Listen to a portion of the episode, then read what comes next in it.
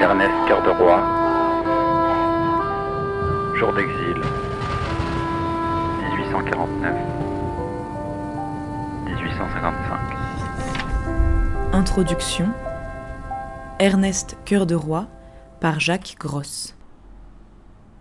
L'humanité ne possède pas un tel trésor d'idées et de talents qu'elle ait le droit de les laisser perdre en route et de condamner à l'éternelle obscurité de l'ingratitude ceux qui l'ont servi, qui ont travaillé, qui ont souffert pour la rendre libre et meilleure. L'oubli à l'égard des grands artistes littéraires, des philosophes profonds, n'est pas seulement un amoindrissement moral pour les peuples, c'est aussi pour chacun de nous une diminution de joie intellectuelle. Ernest Cœur de Roi fut un grand écrivain, une haute conscience, un penseur original, intrépide, audacieux, un vaillant défenseur de la liberté.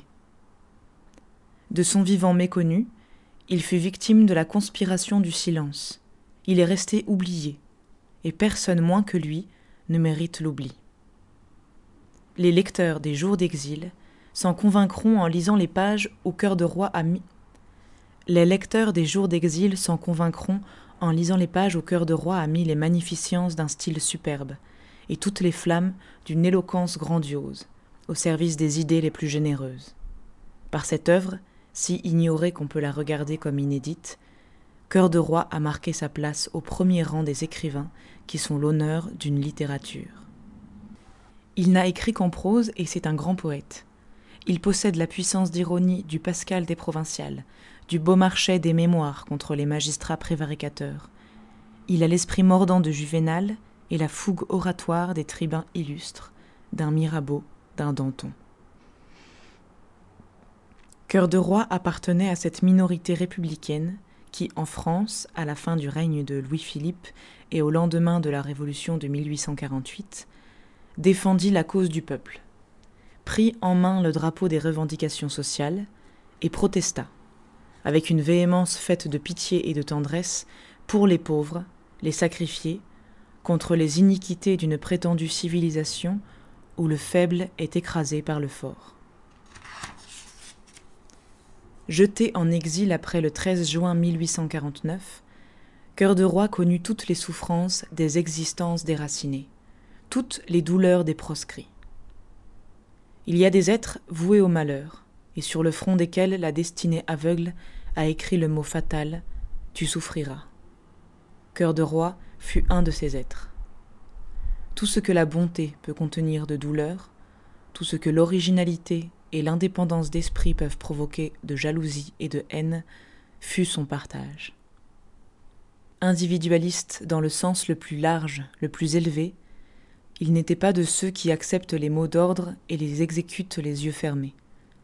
Ainsi il se heurtait aux prétentions dominatrices des partis et refusait de se courber sous les injonctions des pontifes et des césars de la proscription. Libertaire dans l'âme, ne voulant ni dominer ni être dominé, Cœur de roi tint tête aux coteries de l'exil et les brava, de même qu'il brava l'Empire, dont il repoussait dédaigneusement l'amnistie. Les combats sans trêve qu'il a dû livrer exaltèrent son esprit et meurtrirent son cœur. Il leur doit d'être devenu un écrivain vibrant, d'une extraordinaire sensibilité. Ses colères ont la lumière des éclairs et le retentissement de la foudre. Sa pitié a des tendresses exquises, des mensuétudes presque féminines, et son indignation a la pénétration du fer rouge dont les brûlures laissent des traces indélébiles. Mais les jours d'exil ne sont pas un pamphlet virulent, ils sont une œuvre d'histoire, un évangile de la liberté. Dans les pages de ce livre, passent et vivent, avec des personnages qui eurent leur heure de célébrité, les masses sombres du prolétariat d'il y a soixante ans.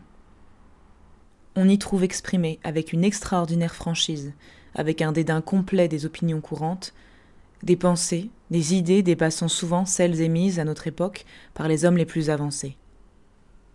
Tous les lettrés, tous les philosophes, tous les artistes et tous les amis de la pensée libre seront heureux de connaître Ernest Cœur de Roi. Car cet écrivain est un de ces hommes rares qui, foulant aux pieds les ambitions vulgaires, raillent les sots, méprisent les méchants, ne travaillent que pour la vérité, ne combattent que pour la justice et la liberté, et n'ont qu'un seul maître, leur conscience. Genève, septembre 1910.